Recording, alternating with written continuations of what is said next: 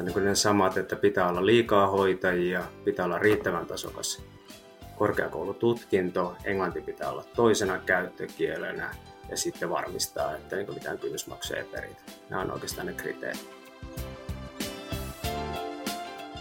Tämä on Sarasti Rekryn hoitajapula podcast.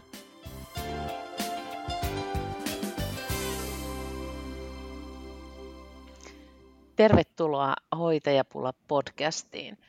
Tänään mun kanssa kansainvälisestä rekrytoinnista on keskustelemassa Harri Haimakainen henkilöstöpalvelu Silkkitieltä. Tervetuloa Harri. Kiitoksia Jaana oikein paljon ja kiitos kutsusta tähän teidän Hoitajapula podcastiin. Olen seurannut, että siellä on jo aiemmin ollut oikein mielenkiintoisia aiheita teille ja on, on niin ilo olla mukana, mukana tässä.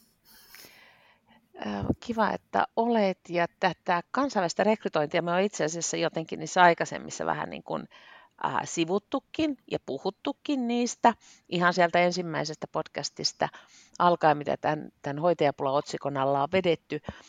Tota, mut, pieni esittely tähän ensin. Kuka olet ja, ja mi, miksi tiedät tästä kansainvälisestä ja nimenomaan tästä kansainvälisestä sotealan rekrytoinnista? Ja mä oon Harri Haimakainen ja koulutukseltani lääkäri, mutta olen tehnyt oikeastaan viimeiset 20 vuotta sotealan rekrytointia, josta viimeiset 10 vuotta kansainvälistä rekrytointia, koulutusta ja kotouttamista mun perustamassa yrityksessä henkilöstöpalvelu Silkkitie. No miten sitten kansainvälistä rekrytointia, että miten mä oon siihen päätynyt, niin 2000-luvun lopulla Mun veljeni asui Filippiineillä kolme vuotta ja mulla oli ilo käydä siellä useamman kerran 2008-2011 ja sain siellä kuulla, että niin Filippiineillä on kymmeniä tuhansia sairaanhoitajia vailla töitä. He työskentelee taksikuskeina ravintoloissa, call centereissä ja niin suurin osa, osa niin työllistyy sitten sitä, että ne lähtee ulkomaille töihin. Perinteisesti on menty Yhdysvaltoihin, Kanadaan, Australiaan, mutta tällä hetkellä mennään paljon myös Lähi-Itään. Mä sain kuulla, että siellä on paljon hoitajia työttömänä. Sitten samaan aikaan oli niin ilmi selvää, että 2020-2030 Suomessa vanhusväestön määrä tuplaantuu ja samaan aikaan kolmannes hoitajista eläköityy. Joten mä jäin miettimään sitä, että voitaisiinko me auttaa näitä filippinalaisia hoitajia saamaan töitä ja sitten yhtä lailla auttamaan suomalaisia työnantajia, suomalaisia asiakkaita, potilaita, vanhuksia saamaan hoitoa. Hoitoa, kun me saataisiin tänne uusia hoitajia. Ja tätä kautta me sitten perustettiin kymmenen vuotta sitten tämä yritys. Ja meidän ensimmäiset ryhmät, jotka aloitti suomen kielen opiskelun, oli pieniä, 20-30 henkilöä. Me kehitettiin sitä toimintaa useamman vuoden ajan ja tällä hetkellä ollaan siinä tilanteessa, että me pystytään kouluttamaan 2000-3000 hoitajaa per vuosi.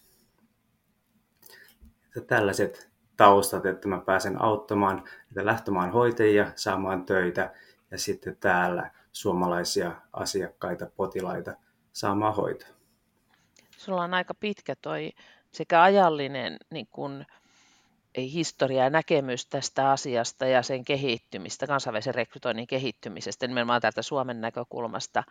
Ja sitten tätä volyymiäkin on tässä niin kuin lisääntynyt ja kasvanut vuosien mittaan, niin koko tämä kansainvälinen rekrytointi on tällä hetkellä kyllä, voisi sanoa, niin kuin jatkuvasti entistä enemmän otsikoissa. Se on, niin kuin, se on, se on ihan, nyt kun hallitusneuvottelut vie tässä meneillään, niin sehän on ihan niin kuin joka päivän uutinen keskustelu työperäisestä maahanmuutosta.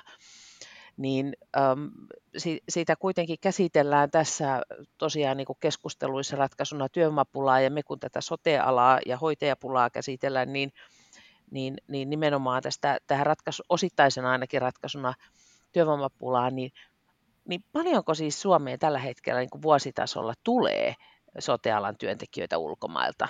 Noin, onko sulla käsitys siitä, mitä se niin kuin kokonaisuudessaan on tällä hetkellä se määrä?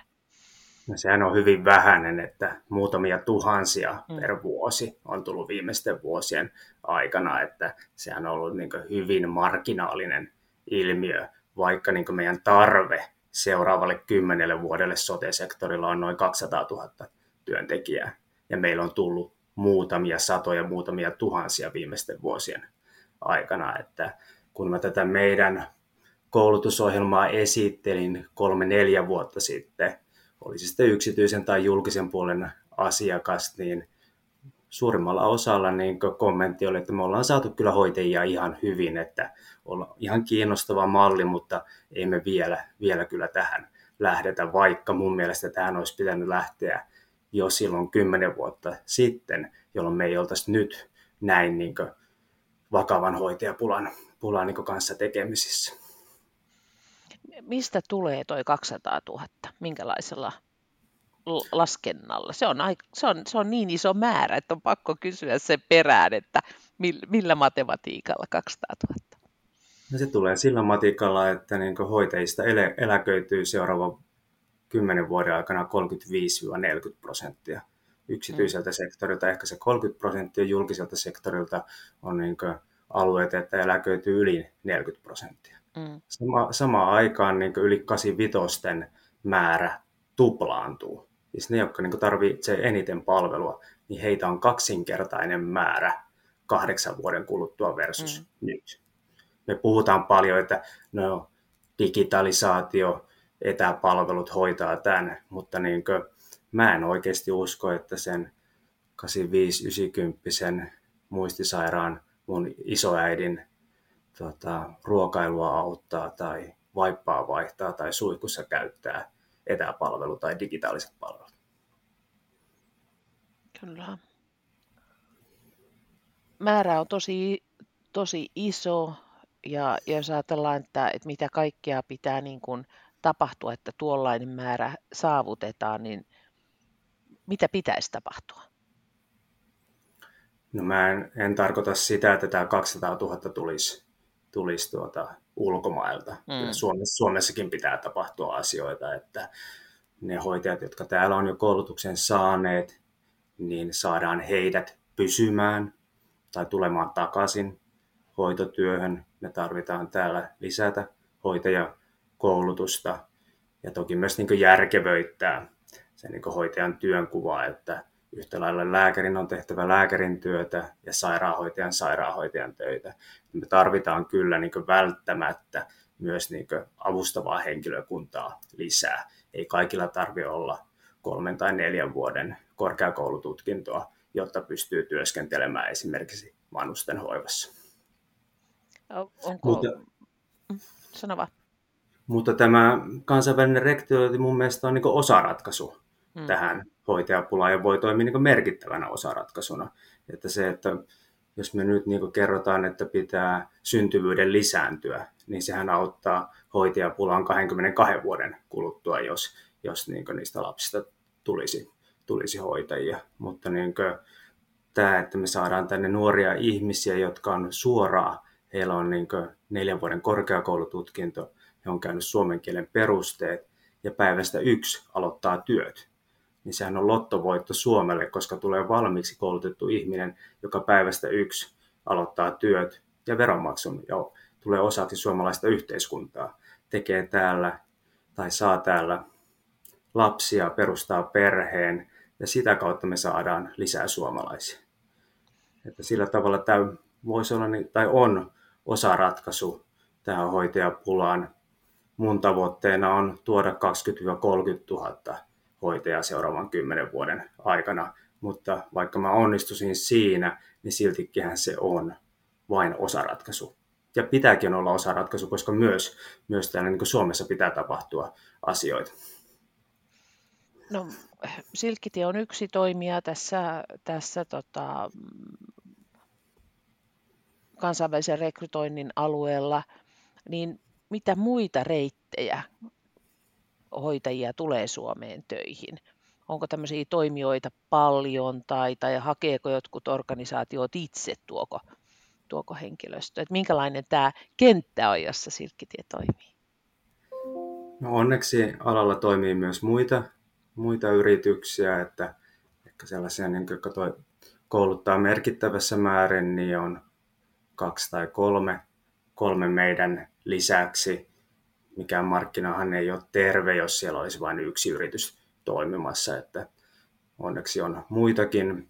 Yksittäisiä henkilöitä tulee suoraan itsekin, esimerkiksi perheen yhdistämisen kautta, mutta jos puhutaan niin merkittävistä määristä, niin kyllä he silloin tulevat jonkun, jonkun niin organisaation tai toimijan tuomana, silkkitien tapaisen toimijan. Tai sitten niin kuin, kyllä merkittäviä määriä, niin julkisuudestakin olette lukeneet, niin on tullut myös opiskelijaviisumilla suomalaisten oppilaitosten tuomana. Mutta Silkkitie ei missään vaiheessa ole halunnut lähteä tähän opiskelijaviisumiin toimintaan mukaan, vaan meidän kautta kaikki tulee aina työperäisellä oleskeluluvalla ja vakituiseen työsuhteeseen. Koska tuo opiskelijaviisumiin liittyy minun mielestä merkittäviä ongelmia, koska näiden opiskelijoiden tulee maksaa merkittäviä summia lukukausimaksuja. Että ne saattaa olla sellaisia, että kun sä suoritat täällä sairaanhoitajatutkinnon, niin sun pitää maksaa 8-10 vuoden palkkaa vastaava summa, jos verrataan sinne lähtömaan palkkaan. Ja on tietysti niin ilmiselvää, että kun tullaan kolmansista maista, niin eihän näillä henkilöillä ole tällaisia rahoja, että niitä joudutaan sitten myymään kaikki omaisuus tai ottamaan isoja summia velkaa, jotta päästään Suomeen. Ja näiden lukukausimaksujen lisäksi, niin jos tulee opiskelijaviisumilla, niin pitää olla 8000 euroa rahaa mukana. Ja esimerkiksi Filippiineillä tämä tarkoittaa hoitajien palkassa, että sulla olisi kahden vuoden palkat mukana, kun sä tuut Suomeen. Ja sen lisäksi sulla pitäisi olla, olla sitten rahaa, että sä maksat lukukausimaksun, joka edelleen on 2-3 vuoden palkkaa vastaava summa ensimmäiseltä vuodelta. Ja sitten opiskelijaviisumilla ei saa tehdä töitä kuin osa-aikaisesti, joten sitäkään kautta ei pysty turvaamaan toimeentuloa. Että mä luulen, että tämä opiskelijatuonti on, on niin ihan järkevää Suomelle, mutta se pitäisi kohdentua maihin, jossa näillä niin opiskelijoilla todellisuudessa on varaa näihin opiskelijamaksuihin Suomessa. Mutta mm, jos ajatellaan tätä niin kuin tutkinnon suoritusasiaa tähän liittyen, niin eikö myös ole niin, että, että sitten myös ne henkilöt, joita te tuotte Suomeen, niin aika moni heistä opiskelee. Niin miten heidän ne opinnot on sitten, eikö he joudu tämmöiseen opiskelija, opiskelijastatukseen ja sen ongelmit? Miten niissä tilanteissa se opiskelijuus ja tutkinnon suoritukset on, on niin kuin ratkaistu, koska eihän se Filip, esimerkiksi se Filippiineen kansainvälinen sairaanhoitaja koulutuksen ja tutkinnon suoritus ole suoraan täällä käytettävissä. Joo, se on totta ja siinä meillä riittää vielä niin kehitettävää, mutta on eri asia tulla työperäisellä oleskeluluvalla saada kokoaikaista palkkaa ja työn ohessa tehdä täydentäviä opintoja, jotta saa sen sairaanhoitajan laillistuksen kuin tulla ilman työtä sille, että sun pitää rahoittaa kaikki itse, itse ja opiskella täällä. Joo, toi oli ihan hyvä selventävä asia, koska, koska tästä myös niin kuin sairaanhoitajatutkinnon suorituksesta paljon puhutaan. Niin kuin tietysti moni varmaan suorittaa sen lähihoitajan tutkinnonkin ensin, taikka lähtee, lähtee sitä tekemään. Siinä taitaa olla oppisopimusmalleja käytössä sen lähihoitajan tutkinnossa. Joo, se on ihan totta ja niin aikaisemmin, aikaisemmin niin käytettiin paljon tätä, että nämä sairaanhoitajat meni ensin lähihoitajan oppisopimuskoulutukseen, eli suoritti alemman tutkinnon kuin mikä heillä on lähtömaassa. Lähtömaassa on neljän vuoden korkeakoulututkinto, niin sitten alettiin Suomessa suorittaa oppisopimuskoulutuksena alempaa tutkintoa.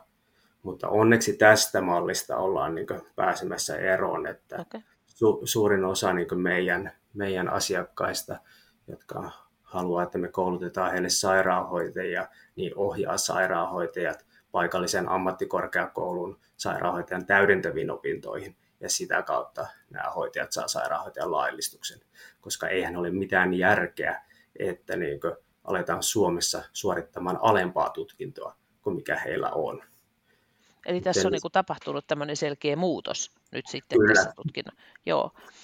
Ja se on mun mielestä e- eettisesti paljon niin kuin, niin kuin hyväksyttävämpää, että he pääsevät oikeasti koulutusta vastaavaan työtehtäviin.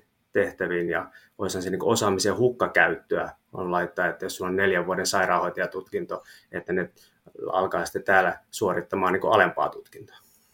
No onko, onko heille löytynyt sitten niitä opiskelupaikkoja? Miten se käytännössä menee, että, että he saa ne täydentävät opinnot suoritettua ja tutkinnot? Että onko, onko, onko opiskelumahdollisuuksia tarjolla? Kyllä on, että niin suomalaiset ammattikorkeakouluthan on tällä hetkellä siinä tilanteessa, että heiltä puuttuu hoitajia. Mä olen useammasta ammattikorkeakoulusta saanut sen kommentin, että me ollaan koulutettu jo kaikki alueen niin nuoret, jotka ikinä voi kuvitella niin hoitajaksi. Ja tota, ei, ei me vaan löydetä enää opiskelijoita, jolloin, jolloin nämä niin meidän tuomat hoitajat on niin hyvä lisä sinne ammattikorkeakoululle. Tota, tietysti tähän liittyy myöskin se, että kun he tulevat töihin tänne teidän kautta, niin he, niin kuin sanoit, että alkavat niin kuin päivästä yksi tehdä töitä, niin miten siellä työpaikalla sitten pystytään, kyllähän sairaanhoitajaopinnot, vaikka on koulutus taustalla niin, ja täydentävät opinnot pitää, niin kyllähän siellä työpaikalla tarvitaan. Jo joustoakin, että saa ne koulutukset suoritettua, niin miten siellä työpaikalla suhtaudutaan tähän asiaan, tai löytyykö sitä joustoa, kuinka paljon sitä tarvii sitten tällä lähiopintopäiviä tai muuta, mitä se tarkoittaa käytännössä se tutkinnon suoritus sitten. No mä kerron jo siinä vaiheessa, kun mä esittelen meidän palvelua, palvelua että niin tilaajan tulee sitoutua siihen, että tarjoaa halukkaille, halukkaille mahdollisuuden näihin sairaanhoitajan täydentäviin opintoihin, jolloin työnantaja kautta tilaaja on jo siinä vaiheessa, kun hän niin lähtee siihen, että me koulutetaan heille hoitajia, niin sitoutunut siihen, että antaa mahdollisuuden näille hoitajille täydentäviin opintoihin. Siihen tarvitaan myös työaikana tehtäviä opintoja. Tarkoittaako tämä sitä, että, että kun sanot, että ihan alussa jo esittelee, että teette niin kuin tuon lähtökohtaisesti niin kuin sairaanhoitajakoulutuksen saaneita hoivatyöntekijän tai hoiva-avustajan tehtäviin? Kyllä, koska sillä sairaanhoitajan tutkinnolla, jos on niin sellaista maasta, mikä me ollaan valittu, että se sairaanhoitajatutkinto on riittävän laadukas, niin sillä saa Suomessa työskennellä suoraan lähihoitajan tehtävissä. Mutta niin siinä vaiheessa, kun me tehdään niin sopimus asiakkaan kanssa, niin asiakkaan tulee sitoutua siihen, että jos me tuodaan sairaanhoitajia, niin heille tulee tarjota mahdollisuus sairaanhoitajan täydentäviin opintoihin ja sitä kautta sairaanhoitajan laillistukseen. Sen lisäksi me tuodaan ja koulutetaan hoiva-avustajia täsmälleen saman rekrytointikoulutusprosessin, kotouttamisprosessin kautta, ja he aloittavat hoiva-avustajan tehtävissä, ja heille tarjotaan ja tilaajan tulee tarjota mahdollisuus lähihoitajan oppisopimuskoulutukseen ja sitä kautta lähihoitajan töihin. Onko heillä sitten siellä Filippiineillä erilainen, tai mikä lähtömaa onkaan, niin erilainen koulutustausta? Heillä ei ole siis sairaanhoitajan koulutusta. Heillä ei ole sairaanhoitajan koulutusta, Joo. että se vastaa, vastaa suomalaista hoiva-avustaja kurssia.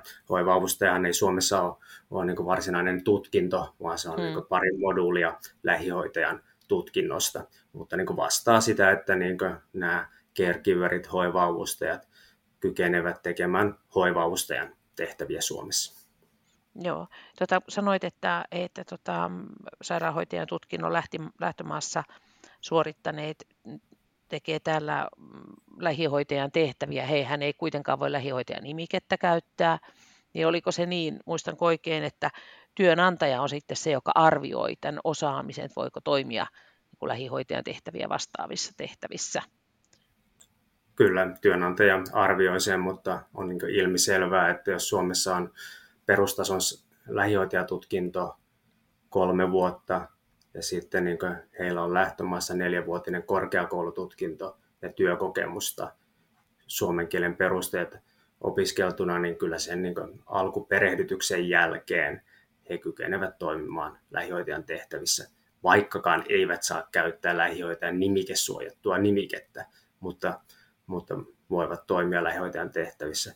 Yhtä laillahan on niin, että niin kuin esimerkiksi suomalainen niin kuin sairaanhoitaja voisi toimia lähihoitajan tehtävissä, mutta jos hän on mennyt lukion jälkeen suorittamaan sairaanhoitajatutkinnon ja tota, sen jälkeen jostakin syystä toimisi lähihoitajan tehtävissä, niin hänkään ei saisi käyttää lähihoitajan nimikesuojattua nimikettä.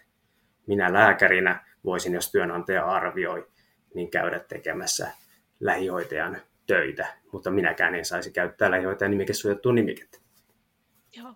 Meillähän Sarastierekyssä on jonkun verran sellaisia ähm, niin sairaanhoitajia tutkinnon suorittajat, jotka tekee keikkaa lähihoitajatasoisissa tehtävissä, ja silloin puhutaan hoitaja, hoitajan nimikkeellä tehdyistä keikkatöistä. jonkun verran on, on sellaisia henkilöitä, jotka keikkailee hoitaja töissä, vaikka sairaanhoitajakoulutus. Vielä palaan pikkusen taaksepäin. Sanoit Harri, että näin jotenkin, että me koulutetaan, siis Silkkitie kouluttaa. Mitä se tarkoittaa, että te koulutatte näitä, näitä hoiva-avustajia ja sairaanhoitajakoulutusta? Mit, mitä siinä se teidän rooli tässä koulutuksessa on? No meillä on töissä tällä hetkellä 40 Suomesta valmistunutta suomen kielen opettajaa ja se, että pääsee Suomeen meidän koulutusohjelman kautta töihin, niin vaatii näiltä hoivaavustajilta ja sairaanhoitajilta 8-9 kuukauden opintoja. Siis suomen kielen opintoja, mutta siinä käydään myös suomalaista kulttuuria ja työelämää läpi. Mutta vaatii viisi päivää viikossa opintoja 8-9 kuukautta meidän suomen kielen opettajien vetämä. No, puhutaan nyt suomen kielen oppimisesta ja opiskelusta pikkusen. Tosiasia, että suomen kieltä ei varmaan ole kovin helppoa oppia, niin, niin, ja sitten jonkun verran julkisuudessa puhutaan kriti, äh, niin kuin kritiikkiä, että, että sitten kielitaito ei ole riittävä, niin, niin minkälaisella suomen kielen taidolla teidän kautta tulevat henkilöt on, kun he Suomeen tulee, eli heillä on siellä lähtömaassa jo ennen tänne tuloa sitä se 8 vai 9 kuukautta sitä koulutusta. Mikä se on se taso sitten siinä kohtaa? Mitäs, kuinka sen, sillä suomen kielellä tulee juttuun? No, se on suomen kielen perusteet. Puhutaan niin tällaista kuin A2.2, mutta se käytännössä tarkoittaa sitä, että kykenee keskustelemaan rauhalliseen tahtiin perusasioista, kykenee kirjaamaan lyhyesti potilasasiakirjoihin esimerkiksi, että Elvi on käynyt wc Elvi otti lääkkeet. Elvi kävi suihkussa. Tällaiset niin perusteet, mutta niin varsin laaja niin sanavarasto varasto, että sitten kun sitä suomen kieltä pääsee käyttämään luonnollisessa ympäristössä, niin ensimmäisen kuukausien aikana suomen kielen taito kyllä hyppää eteenpäin. eteenpäin että missään lähtömaassa, jossa sitä kieltä ei pääse käyttämään luonnollisessa ympäristössä, niin ei ole mahdollista saada kuin ne perusteet. Mutta sitten kun tullaan sinne luonnolliseen ympäristöön töihin, vapaa-ajalle tänne Suomeen, ja pääsee käyttämään sitä suomen kieltä, niin sitten se aika nopeasti kyllä etenee. Mä luulen, että tuossa voi, tuolle asialle voi nyökytellä jokainen meistä, joka on koulussa opiskellut tai vierasta kieltä ja, ja sitten niin sen, sen turvin on jossakin ulkomailla ja jonkun ajan päästä se aktivoituu ja kielitaito muuttuu toisenlaiseksi käytettäväksi. Et varmaan jokaisella on tuosta se oma kokemus, että niin kauan kunnes se ei ole arkikäytössä, niin se ei ole ihan samanlaista se kielitaito, vaikka olisi hyvä sanavarastokin. Niin tuommoinen. Joo, se, mm. se on juuri, juuri näin, että niin munkin työssä, että niin kun mä menen käymään Filippiineillä niin ja, ja työskentelen siellä sitten pelkästään englannin kielellä, niin ensimmäinen viikko on aina vaikea. Vaikea, että vaikka niin kuin, mullakin on kohtalainen englannin kielen taito, mutta kun ei sitä päivittäin käytä tässä su- suomalaisessa ympäristössä, niin tota, kyllä se vähän kankea on sitten ensimmäisenä viikkona, kun, kun sitä menee niin töissä niin pelkästään käyttämään.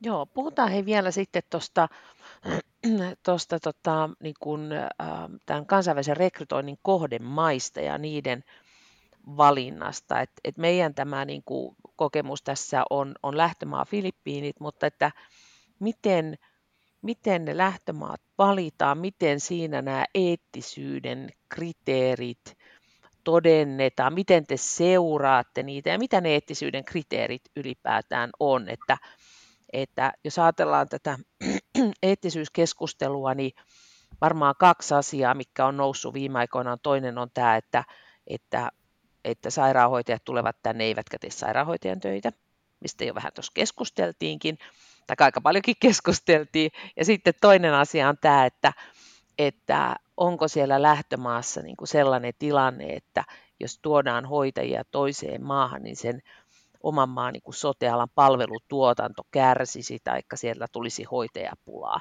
Niin, niin tämähän on niin kuin toinen tämmöinen eettisyyskysymys tässä. Niin, niin nyt haastan vähän tämän osalta, että, että tota, aiheuttaako teidän tekemä, tai ylipäätään kansainvälisen rekrytoinnin toteutus haasteita sitten sinne lähtömaahan? Kiitos, tämä on tärkeä kysymys, että kun me mietitään niin kohdemaata, esimerkiksi niin Filippiinejä, niin tota, meidän kriteereissä on se, että siellä lähtömaassa on oltava liikaa hoitajia suhteessa maan kykyyn palkata hoitajia. Käytännössä siis hoitajia työttömänä. Työttömänä, niin sellaista maasta me voidaan tehdä tätä rekrytointia. Ja sitten sairaanhoitajatutkinnon on oltava siellä lähtömaassa riittävän tasokas. Esimerkiksi vähintään kolme neljävuotinen korkeakoulututkinto. Filippiinien tapauksessa on neljävuotinen yliopistotutkinto. Sitten siellä lähtömaassa on oltava englanti toisena käyttökielenä. No miksi englanti pitää olla toisena käyttökielenä? No sen takia, että sillä se englannin kielen avulla voi opiskella sitten suomea. Suomea, että sitä varten se tarvitaan. Plus sitten niin alkuvaiheessa Suomessa, niin on tiettyjä asioita, että vaikka suomen kielen perusteet on opiskeltu, niin siellä työpaikalla sellaiset kriittiset potilasturvallisuuden kannalta niin olevat asiat tulee kommunikoida ulkomailta tulleille hoitajille sekä suomeksi että englanniksi, jotta voidaan varmistua, että hoitaja todella on ymmärtänyt ne asiat. Ja sitten niin tämän eettisyyden kannalta niin on me pystytään toimimaan vain sellaisessa lähtömaassa, missä me pystytään varmistamaan, että niitä hoitajilta ei peritä mitään kynnysmaksuja, rekrytointimaksuja siitä, että ne pääsee Suomeen töihin. Tämä on niin kuin, niin kuin haastavin asia, asia oikeastaan, tota, kun toimitaan kolmansissa maissa, että meilläkin kesti useamman vuoden löytää sellainen kumppani Filippiineiltä, että voi olla niin varmoja, varmoja, että niin kuin, hoitajat ei maksa mitään kynnysmaksuja. Me toki maksetaan, maksetaan sinne sitten niin paikalliselle kumppanille, mutta se on niin ok, että me maksetaan, mutta se ei ole ok, että nämä hoitajat maksaisi.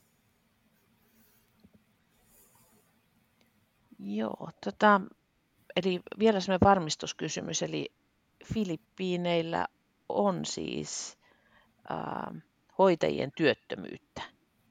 Kyllä. tälläkin hetkellä. Tälläkin hetkellä. Ja tuota, toki niin voidaan puhua siitä, että niin Filippiineillä, mm, tota, jotta ne olisi samanlaisen niin terveydenhuollon tasolla kuin Suomessa ollaan, niin silloin heidän, heidän pitäisi palkata lisää hoitajia. Mutta Filippiinien valtiolla ei ole varaa palkata, palkata näitä hoitajia ja sen takia heitä on työttömänä. Sitten toiseksi niin filippiiniläiset yliopistot kouluttavat tarkoituksella niin liikaa hoitajia. Se on heidän niin liiketoimintaa kouluttaa mahdollisimman paljon hoitajia ja sitä kautta niin mitä hoitajia jää työttömäksi, työttömäksi ja, tota, koska niin Filippiineillä niin on rajallinen määrä mahdollisuus palkata hoitajia. Filippiineen niin kuin osalta tämä eettisyysasia näillä kriteereillä näyttäisi olevan ok. Onko tämmöisiä muita maita, jos voisi todeta, että nämä eettisyyden kriteerit täyttyy ja, ja tota, kansainvälistä rekrytointia voitaisiin toteuttaa? Kyllä on, ja tuota, mutta niin ne samat, että pitää olla liikaa hoitajia, pitää olla riittävän tasokas korkeakoulututkinto, englanti pitää olla toisena käyttökielenä, ja sitten varmistaa, että niin mitään kynnysmaksuja ei peritä. Nämä on oikeastaan ne kriteerit.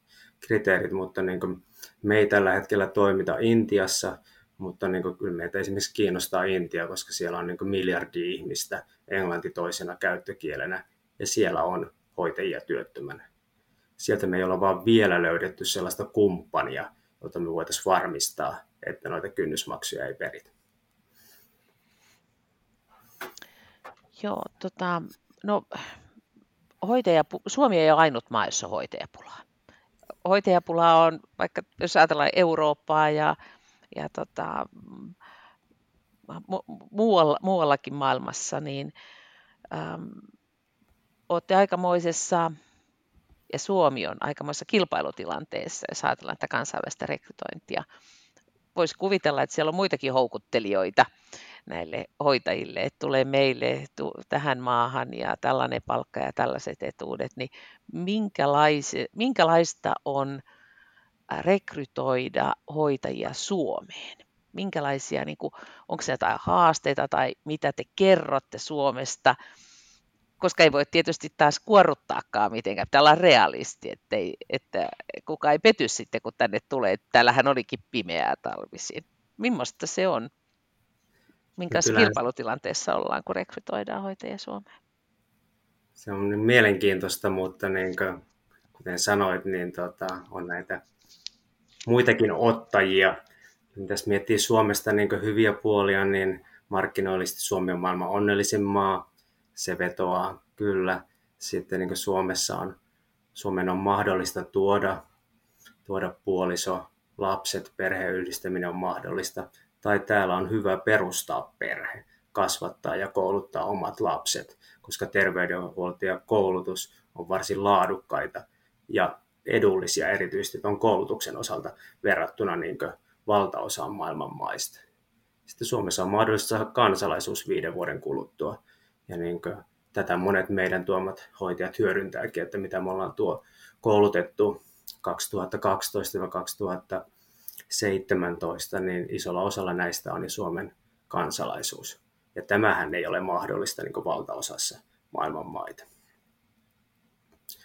Että niin näillä perusteilla, niin ne mitä me ollaan onnistuttu kouluttamaan tänne, niin näistä kahdesta tuhannesta hoitajasta kymmenen vuoden aikana, niin yli 1900 on edelleen Suomessa. Että kyllä he sitten jäävät tänne, kunhan me vaan saadaan heidät tänne. Mutta Suomen sijainti on syrjäinen. Täällä Venäjän naapurimaana pieni maa ja vaikea suomen kieli. Et jos vertaa niin moniin muihin maihin, niin voi työllistyä suoraan sairaanhoitajan tehtäviin ja pelkällä englannin kielen taidolla. Esimerkiksi Pohjois-Amerikka, Britit, lähi maat, Singapore ja uusimpana Saksa – Saksassahan ei pärjää englannin kielellä, mutta Saksa on ottanut sen linjan, että niin hoitajat voi tulla pelkällä englannin kielen taidolla hoitotyöhön Saksaan. Niin tota, ei, se, ei tämä niin ihan helppoa ole tänne Suomeen rekrytoida, kun, kun niin monissa muissa maissa toi sairaanhoitajaksi pääseminen, eikä tarvitse opitella vierasta kieltä, niin on, on niin paljon helpompaa. Ole tuosta kuullutkaan tuosta Saksan linjauksesta. Toi oli mulle ainakin ihan, ihan uutta, että se on aikamoinen päätös tai aikamoinen linjaus tässä kilpailutilanteessa, kun rekrytoidaan ulkomailta. Kyllä, ja sitten paljon puhutaan siitä, että niin EUn sisältä, sisältä pitäisi rekrytoida mm. Suomeen. Meillähän tuli silloin niin vajaa kymmenen vuotta sitten niin Espanjasta sekä hoitajia, lääkäreitä että hammaslääkäreitä näistähän valtaosa palasi, palasi tuota Espanjaan muutaman vuoden jälkeen. Ja nyt ihan mielenkiinnosta muuhun otettiin yhteyttä viime talvena Espanjasta, että voitaisiinko me esitellä, esitellä Silkkitien koulutusohjelmaa Espanjaan, koska Espanjassa on niin vaikea hoitajapula, että he miettivät, että voisivatko he rekrytoida Filippiineiltä Espanjaa hoitajia. Niin tota, kaikki länsimaat, niin ikääntyvät länsimaat, kipuilee tämän saman ongelman kanssa. kanssa ja tota, tämä suomen kieli, suomen sijainti, varsin korkea verotus, palkka on moniin muihin maihin verrattuna alhainen, niin kyllä meidän aika paljon pitää töitä tehdä, että me saadaan jatkossa tänne, nimenomaan saadaan hoitajia ulkomailta. Joo, toi on kyllä ehkä tämmöisessä niin kuin iso, niin kuin jos niin kuin keskustelua yleensä, niin ehkä jäänyt vähemmälle se, että ei ole itsestään selvää, että niin kuin me onnistuisimme tässä kansainvälisessä rekrytoinnissa tai työperäisessä maahanmuutossa. Et pidetään niin kuin itsestään selvää, että totta kai tänne on tulijoita, että enemmänkin, että millä kriteereillä. Että, että tämä on kyllä ihan, ihan tosi tärkeä. Tuossa kun aloit muuten puhua tuosta Espanjasta, niin mun tuli jo, mä jo kuvittelin mielessäni, että espanjalaiset haluaisivat rekrytoida Suomesta hoitajia Espanjaan, mutta se ei ollutkaan ihan se tarinan loppu, mutta ajattelin, että aurinko ja lämpö ja noin niin. Mutta ehkä, ehkä siinä sitten ihmiset hakeutuvat jo suoraan, niin kuin, tai, että, että ei semmoisia kampanjoita välttämättä tarvita. Kyllä näin, mutta varmaan niin kuin Espanjalla on ihan hyvät mahdollisuudet rekrytoida suomalaisia, suomalaisia hoitajia mm. töihin. Ja niin kuin, jonkin verran niin kuin esimerkiksi lääkäreitä sillä työskenteleekin. Tuota, ja uskon, uskon että niin kuin Espanja onnistuu rekrytoimaan sinne hoitajia Suomesta. Mutta ei varmasti myöskään se Espanjan osalta toimi niin ratkaisuna heidän tulevien vuosien hoitajapulaan, koska Espanjahan tarvitsee, niin jos Suomi tarvitsee 200 000, niin Espanjan tarvehan on paljon isompi. Toki siellä palvelurakenne on erilainen kuin Suomessa, että enemmän, enemmän niin vanhuksia hoidetaan edelleen niin kotona, kuten niin kuin, eihän Filippiineillä ole mitään tehostetun palveluasumisen yksiköitä, vaan vanhukset hoidetaan kotona, kotona ja näin. Nyt me ei avata sitä Pandoran lipasta, me aletaan keskustelemaan siitä, että pitäisikö rakennetta Suomessa muuttaa tai millä siihen päästäisiin. Se voi olla vaikka toisen keskustelun paikka, mutta puhutaan vähän vaikka rahasta. Ähm, eli onko kansainvälinen rekrytointi kallista tai minkälaista kustannuksista se koostuu. Ajatellaan sitten sellaista organisaatiota, joka miettii kansainvälisen rekrytoinnin toteutusta itse tai jonkun kumppanin kautta. Ja sitten vielä siitä rahasta, että mitä se tarkoittaa hoitaa. Voitaisiin pikkusen siitä, siihenkin vielä palata, vaikka tuossa aikaisemmin keskusteltiin. Niin mistä eristä koostuu, onko se kallista, mitä tämä tarkoittaa niin kuin eurollisesti, että, että voisin kuvitella, että keskustelua herättää myös se, että, että voitaisiinko ne samat rahat käyttää vaikka siihen, että Suoma, Suomessa työttömänä työhakijana olevia koulutettaisiin näihin tehtäviin. Kustannukset oikeastaan muodostuu rekrytointikustannuksista, että me saadaan näitä ihmisiä, niin onnistutaan houkuttelemaan meidän koulutusohjelmaan. Sitten tuo 8-9 kuukauden 5 päivää viikossa lähtömaa koulutus Suomesta valmistuneiden suomen kielen S2-opettajien toimista, niin on ehkä se merkittävin kuluerä. Ja sitten työperäisen oleskeluluvan kustannukset ja sitten ne kotouttamiseen liittyvät kustannukset. Tarkoittaa siis sitä, että meiltä on henkilö Helsinki-Vantaalla hoitajaa vastassa kuljettaa hänet sinne tulevalle asuinpaikkakunnalle. Me ollaan järjestetty sieltä asunto, ollaan kalustettu se, hoidetaan kaikki viranomaisasiat, poliisi, pankki, verotoimisto, maistraatti, käydään työmatka yhdessä, yhdessä läpi ja perehdytetään kaikki yksiköt etukäteen tähän taustaan, minkälaista koulutusohjelmasta nämä hoitajat tulee, niin oikeastaan näistä nämä kansainvälisen rekrytoinnin kustannukset koostuvat.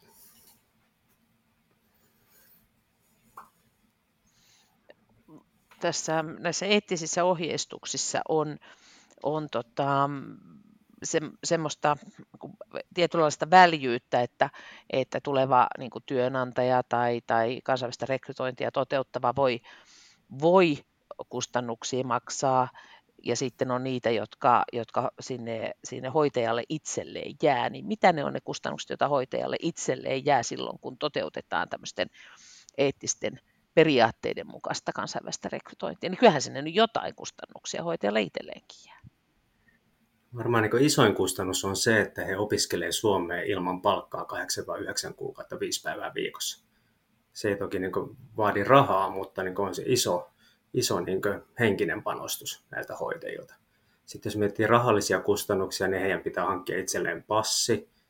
Sitten heidän pitää käydä terveystarkastuksessa, joka vastaa suomalaista T-todistusta, kun haetaan niin toimeen tai virkaa. Ja sitten heidän pitää hankkia itselleen tarvittavat rokotteet ja sitten lentolippu Suomeen. Siinä on oikeastaan ne kustannukset, jotka tulee niin kun toimitaan meidän kautta. Lainsäädäntöhän sinänsä mahdollistaa sen, että esimerkiksi tuosta lähtömaa koulutuksesta voisi periä niin rahaa näiltä hoitajilta ja voisi velvoittaa hoitajan maksamaan toi työperäisen oleskeluluvan, luvan, mutta tota, me toimitaan kolmansissa maissa. Filippiinillä hoitajan palkka on niin 300-400 euroa kuussa, jos onnistuu sellaisen niin työpaikan saamaan, niin me ollaan kyllä lähdetty alusta asti siitä, että tämä niin rekrytointi, lähtömaakoulutus, oleskelu, lupa, kotouttaminen, niin se pitää olla ilmasta näille hoitajille. Toki se maksaa sitten meidän niin tilaaja-asiakkaat, tulevat hoitajien työnantajat. Että jokuhan tämän aina, aina maksaa, mutta me ollaan ajateltu niin, että on niin vastuullisempaa, että sen maksaa tilaaja kuin, kuin että sen maksaisi nämä hoitajat.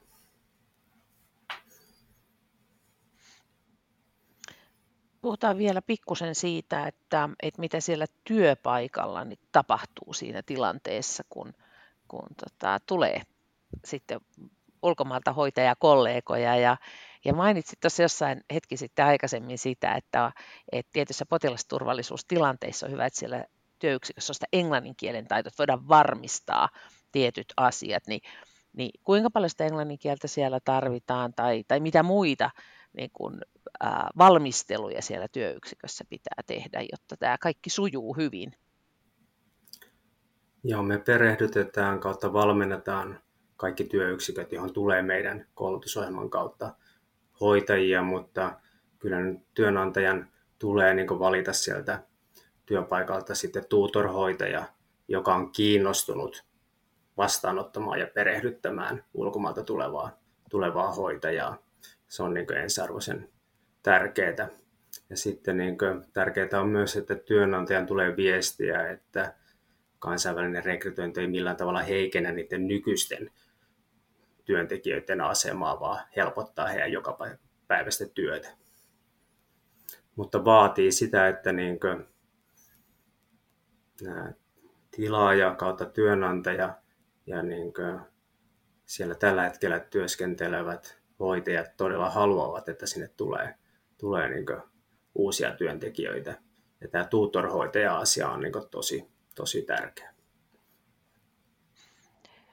Oletteko tehnyt jotain niinku, tutkimusta tai selvitystä tai jotakin palaute, palautekierroksia että miten ne on mennyt sitten nämä, nämä tota, työpaikan perehdyttämiset ja siihen työpaikalle, ää, työpaikalla tehtävää niin kuin valmistelu, että miten ne on koettu siellä suomalaisten työntekijöiden ja maahan tulleiden työntekijöiden näkökulmasta?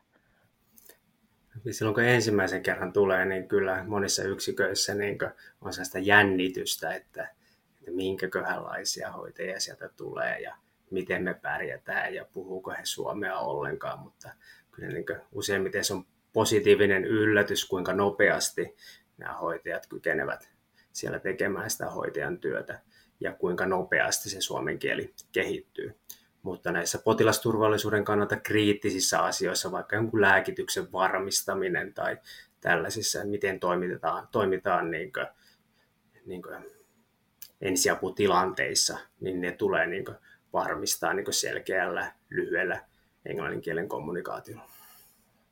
Joo. No, me on aika monesta näkökulmasta tätä asiaa käsitelty, mutta mutta sulla on hyvä kokemus ja näkemys tähän asiaan, niin, niin mikä on tämän kansainvälisen rekrytoinnin osalta, jos puhutaan näin yleisesti ja yhteiskunnallisesti, niin sellainen asia, jota pitäisi eniten tällä hetkellä kehittää? Jos mietitään niin meidän toimintaa, niin viittasin tuossa esimerkiksi Intiaan, niin kyllä meidän on niin välttämätöntä niin ottaa myös uusia lähtömaita, että emme voi olla pelkästään niin Filippiinien varassa, mutta tämä meidän prosessi on sellainen, että kunhan lähtömaa valitaan oikein, niin kun, kunhan ne kulkee kaikki tämän saman rekrytointi, lähtömaa, koulutus, kotouttamisprosessin kautta, niin tavallaan ei ole väliä, mistä lähtömaasta hoitaja tulee. Mutta sitten niin Suomen osalta, niin kyllä toi niin sairaanhoitajan laillistus tulee niin saada sujuvammaksi. Että mulla on niin esimerkkejä siitä, että jollakin hoitajalla on saattanut kestää viisi vuotta ennen kuin hän on saanut Suomessa sairaanhoitajan laillistuksen, vaikka hänellä on neljän vuoden korkeakoulututkinto lähtömaasta, kaksi vuotta työkokemusta Filippiineillä, viisi vuotta työkokemusta länsimaissa sairaalassa ulkomailla, ja sen jälkeen hän on käynyt meidän lähtömaakoulutuksia oppinut suomen kielen perusteet, ja sen jälkeen hänellä kestää Suomessa viisi vuotta ennen kuin hän saa sairaanhoitajan laillistuksen. Niin onhan se niin kestämätöntä, kun niin samaan aikaan Itä-Euroopan maista voi tulla Suomeen ja suoraan hyväksytään sairaanhoitajan tutkinto. Niin kyllä tämä niin sairaanhoitajan tutkinnon laillistusasia ja se, että he pääsevät koulutusta vastaavaan töihin, niin on pakko saada sujuvammaksi. Kuulostaa kyllä todella haasteellisilta tilanteilta.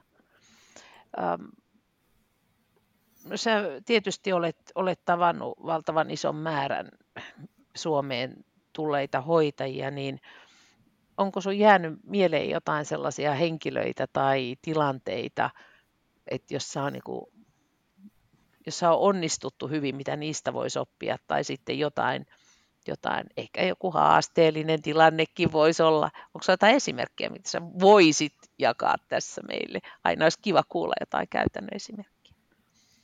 No tässä, missä viittasin tähän, että kesti viisi vuotta ennen kuin sai sairaanhoitajan laillistuksen, niin hän on Karol-niminen hoitaja, joka me ollaan koulutettu noin kahdeksan vuotta sitten Suomeen. Nyt hän siis työskentelee sairaanhoitajan tehtävissä tota, Hämeenlinnassa, asuu oma kotitalossa kolmen lapsen kanssa, on Suomen kansalainen, tuota, on todellakin niin integroitunut tänne ja on erittäin tyytyväinen tähän valintaan, että valitsi Suomen, vaikkakin tämä sairaanhoitajan laillistus kesti näin kauan. Mutta nyt hän onnellisena työskentelee sairaanhoitajan tehtävissä. Hänellä oli muistaakseni kaksi lasta siinä vaiheessa, kun hän tuli meidän koulutusohjelmaan, mutta kolmannen lapsen on saanut Suomessa ja lapset käy suomalaista koulua kautta ovat Suomessa päiväkodissa ja tosiaan on uskaltanut ottaa asuntolainaa ja ostaa omakotitalon, että todellakin integroitunut tänne.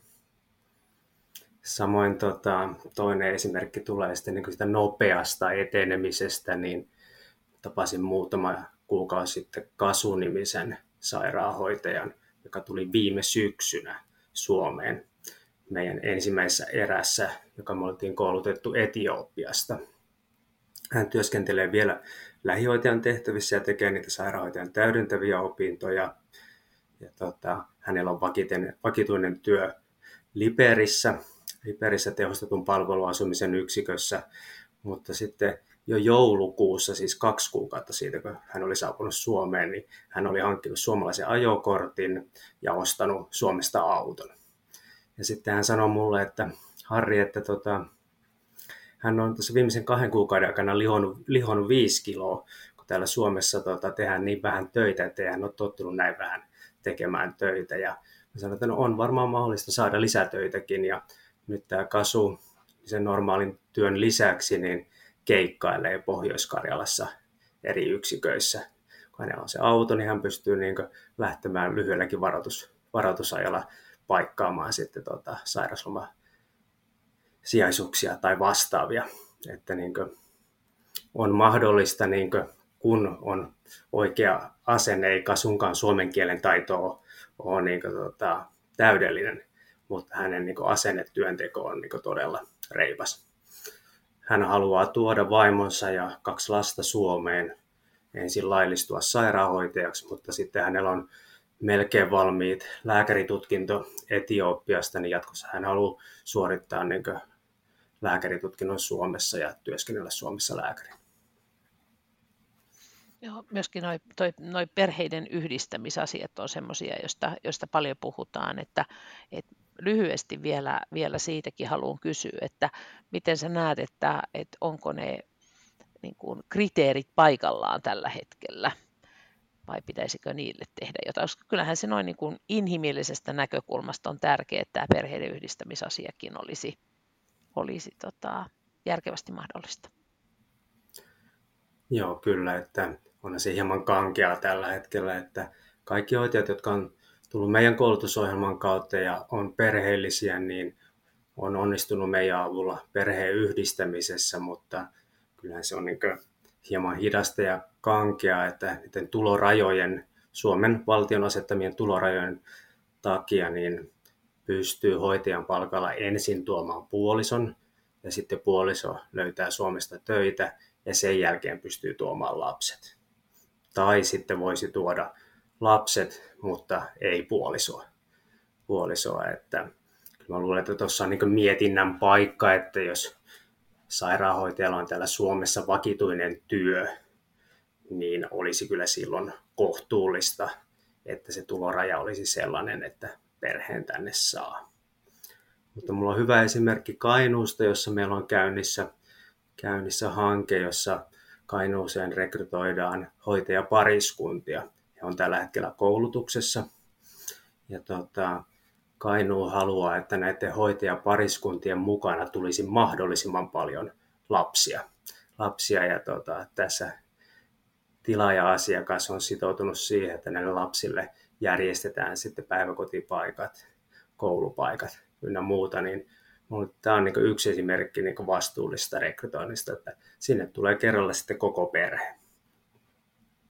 Tämä oli kiva, kiva esimerkki kuulla kuulla myöskin. Onko jotain vielä tähän kansainväliseen rekrytointiin liittyen, jotain semmoista mm, yleistä käsitystä tai, tai jotakin väärinymmärrystä, jonka haluaisit korjata, mikä sun mieleen nousee, kun luet tai kuuntelet keskustelua, että tuo pitäisi saada viestiä? No, kyllä mä niin edelleen näen sitä, että niin keskustellaan, että tuodaan halpa työvoimaa tai todellisuudessahan Suomessa pitää maksaa kaikille työehtosopimuksen mukaista palkkaa, joten ei todellakaan tuoda halpa työvoimaa. Sitten puhutaan siitä, että ne tulee tänne vaan niin kuin vuodeksi tai kahdeksi ja lähtee sitten, sitten pois, kun on saanut riittävästi rahaa. No, yli 95 prosenttia kymmenen vuoden aikana meidän kouluttamista niin on edelleen täällä Suomessa. Ja niin kuin, tänne todellakin he, jotka käyt on niin vaativan 8-9 kuukauden lähtömaakoulutuksen, niin eivät he tule tänne keikalle, keikalle, vaan he todellakin haluavat jäädä Suomeen. Kiitoksia Harri. Tähän, tähän loppuun meillä on podcastin viimeinen kysymys. Kysyn sen myös sulta. Eli mm, tämä on henkilökohtainen kysymys. Mikä on tehnyt sinut onnelliseksi tällä viikolla? Minut on tehnyt onnelliseksi se, että tälläkin viikolla Suomeen saapui hoitajia sekä Filippiineiltä että Etiopiasta. Ja nyt kun ollaan tässä niin touko-kesäkuun vaihteessa, niin mä tiedän, että nämä hoitajat tulevat todella tarpeeseen nyt kesälomien pyöriessä kiivasti paikallaan. Ja nämä hoitajat tulevat täydestä sydämestään hoitamaan meidän vanhuksia siellä tehostetun palveluasumisen yksiköissä ja sitä kautta tämä niin kuin mun työn merkitys tulee siitä, että mä pystyn auttamaan näitä hoitajia saamaan töitä, mutta sitten samaan aikaan mä tiedän, että niin kuin suomalaiset vanhukset, lapset, vammautuneet, kehitysvammaiset saa hoitoa hoitajilta, jotka todella tekevät sitä täydestä sydämestä. Nämä sekä filippiiniläiset että etiopialaiset hoitajat hoitaa meidän vanhuksia kuin omia isovanhempia. Työn merkityksellisyys jotenkin tiivistyi tuossa, mitä äsken sanoit. Kiitoksia siitä ja kiitos tästä keskustelusta ja sinne juuri saapuneille hoitajille tosi niin kuin, hienoa kesää. He tulee niin parhaaseen vihreään ihanaan aikaan. Toki valoisiin öihin myöskin, että sekään ei ole niin itsestään selvästi ihanaa kaikkien mielestä. Joo, se on totta, että niin kuin he, jotka tulevat marraskuussa, niin järkytyksenä on se, että koko ajan on pimeää, mutta sitten toisaalta tulee lunta, joka on todella eksoottista ja näin, mutta kyllä järkytyksenä tulee myös touko-kesäkuussa saapuville. Tullaan nyt sitten tänne niin Kuopioon, jossa minä olen, tai sitten pahimmillaan näistäkin hoitajista, muistaakseni osa oli menossa Kemijärvelle ja Sodankylään, niin siellähän aurinko paistaa 24H, ja se on niin kuin, kun tullaan maista, jossa aurinko laskee aina kello 18.30, niin se on kyllä niin iso järkytys, että eikö täällä tule yötä, jolloin saa nukkua niin ikinä. Kyllä. Nautitaan me kuitenkin tähän tästä tulevasta kesästä ja, ja kiitos paljon tästä keskustelusta. Tässä tuli paljon sellaisia niin kuin, uusia ajatuskulmia ja, ja vähän niin kuin ennakkoajatusten korjauksiakin. Kiitos tärkeistä keskusteluista. Kiitos sinulle ja aina mielenkiinnosta.